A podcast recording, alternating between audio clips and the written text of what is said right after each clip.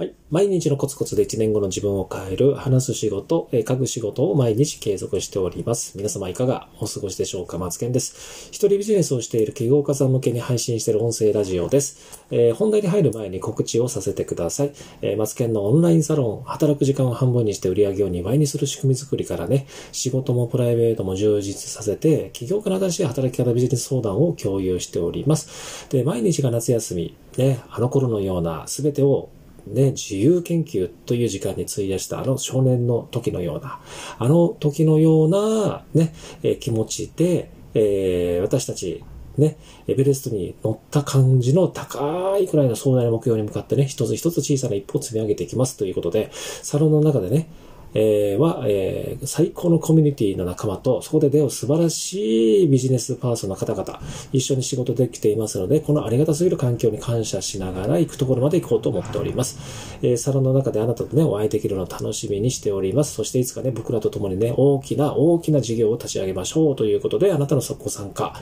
お待ちしております。ということで、概要欄にリンクを貼っております。よろしくお願いいたします。そして、メールマガジンも、えー、ね、ちょこちょこちょこちょこ登録してくださっております。え、メールマガジンは私はツイッター、インスタ、そしてクラブハウスが主にね、集客をしている場所なんですけども、この音声配信からもね、えー、登録もしてくださっている方もいらっしゃいますということで、えー、概要欄にメルマガのね、リンクも貼っておりますので、ぜひね、ご興味ある方はね、えっ、ー、と、お名前とか入れなくてもいいように、え設定しておりますので、メールアドレスだけしていただけると、毎日ね、えためになる、えマーケティングの話、独、えっ、ー、とね、独立企業の話とか、ブランディング、コンセプトの話とかね、商品やサービスを売る方法などを、え、記事にしてお送りしております。ということで、えー、ぜひご興味ある方、概要欄見てください。ということで、え今日の本題ですね、タイトルにあります、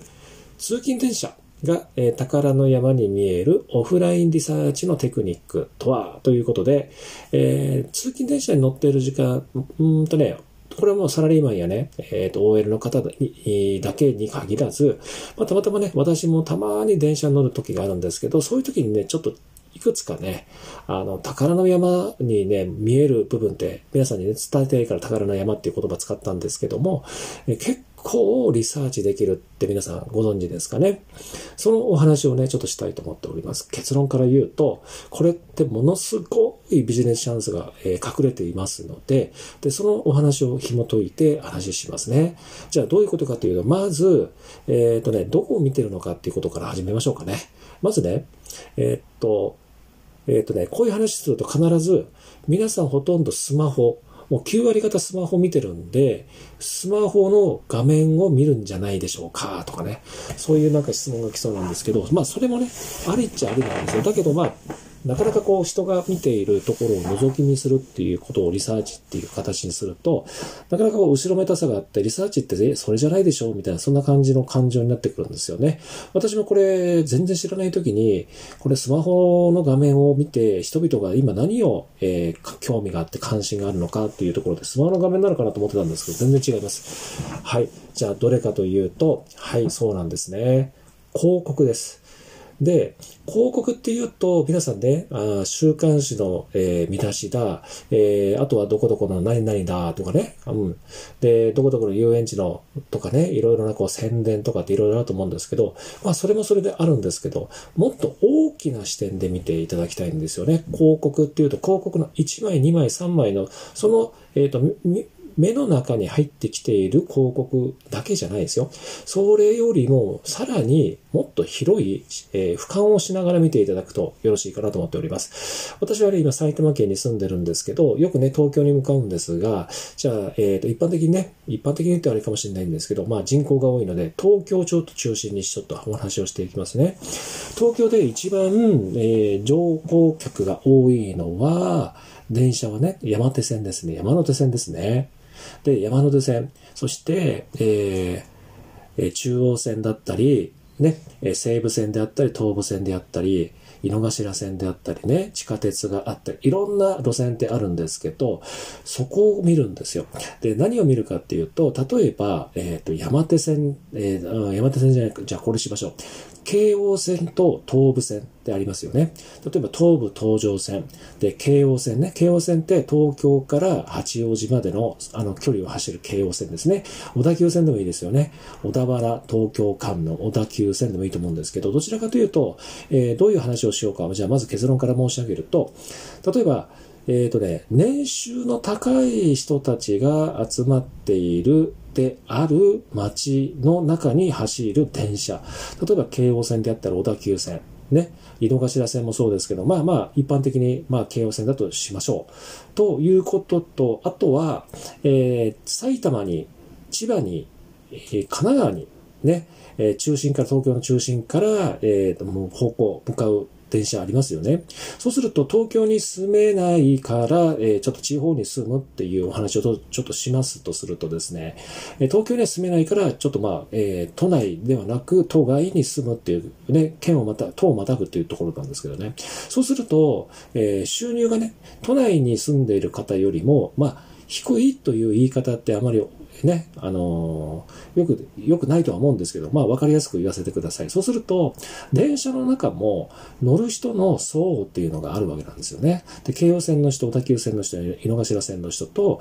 例えば東上線と西武線とか、あとは下町に向かう地下鉄であったりとかって言って時に、かなりね、やっぱり年収の格差ってあるんですよね。そうした時にね、じゃあ電車の広告ってどういう広告が貼ってあるのかっていうところなんですよ。例えば、じゃあこれはどこどこの線で、どこどこの電車のね、釣り広告っていうとちょっと失礼に当たるんで、ちょっと伏せますけれども、えー、要するに、えっ、ー、とね、消費者金融の広告をバンバン宣伝している電車ってあるんですよ。わかります？例えば、昔で言うと竹藤であったり、プロミスであったりね、えー、消費者金融を、要は借りてくださいと。えー、というね、え広告っていうのを貼っている電車があるんですね。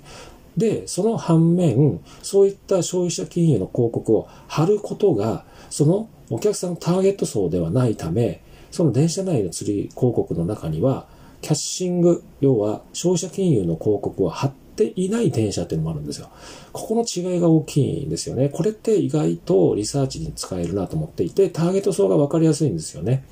で、お金が、まあ、まあ簡単に言いますとね、失礼な言い方しますけれども、なっちゃうかもしれないんですけど、お金がない人たちが乗る電車とお金がある人たちのね、乗る電車の違いで広告が変わるよということなんですよ。これまず一つ大事なポイントですね。これ満員電車がね、宝の山。じゃあどういう宝の山に見えるかっていうと、やっぱりお客さんはね、もっと、えー、もっと稼ぎたいと。収入を得たいということで、えー、東京に通勤をしているっていうと、えー、ど、どういう人たちが乗ってるかっていうと、やっぱりそこには副業であったり、えー、投資であったり、え何かしらえー、何かビジネスをしたいとかっていう人たちが乗ってるっていうことが多いんですよね。そういう時に広告が、えー、そこにターゲットに合っているかどうかなんですよね。今先ほどはね、消費者金融の話しましたけど、えー、例えば、えっ、と、そこにですね、えー、乗っている人たちの層を向けて、えー、ペルソナ設定をしてね、えー、メールマガジンの、え、登録をね、促すとか、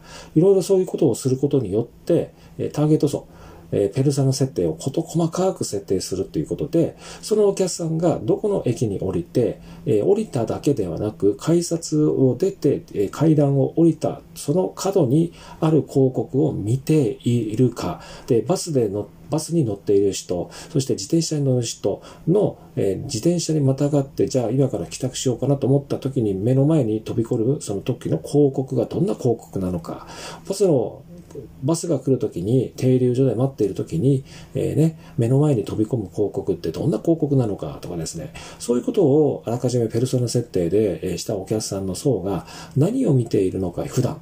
ね、生活をしながら何をどんなことを、えー、考えながら見ているのかっていうところをつかむと、結構ね、これ、すごいターゲット層の絞り込みがうまくいくので、ただ単に、この人たちは、この人たちはっていう言い方は変ですけど、お客さんはね、えただただこれがいいだろうと、こういう商品やサービスだったら、え買ってもらえるだろうという思惑よりもですね、細かなお客さんの設定をするっていうことを、この通勤電車の中、ただただぼーっと時間をね、えー、過ごすだけで電車に乗って、じゃあ駅着いたっていう風なことよりもね、こういったところの意識に向けるだけでも、えー、同じ30分電車に乗るのとは、全くわけが変わってくるわけですよね。ということで、この放送を聞いてね、今、少しでもね、ためになったということが、えー、あればですね、いいねとか、フォローもしていただけるとすごく嬉しいかなと思っております。ということで、えー、今日の放送は以上となります。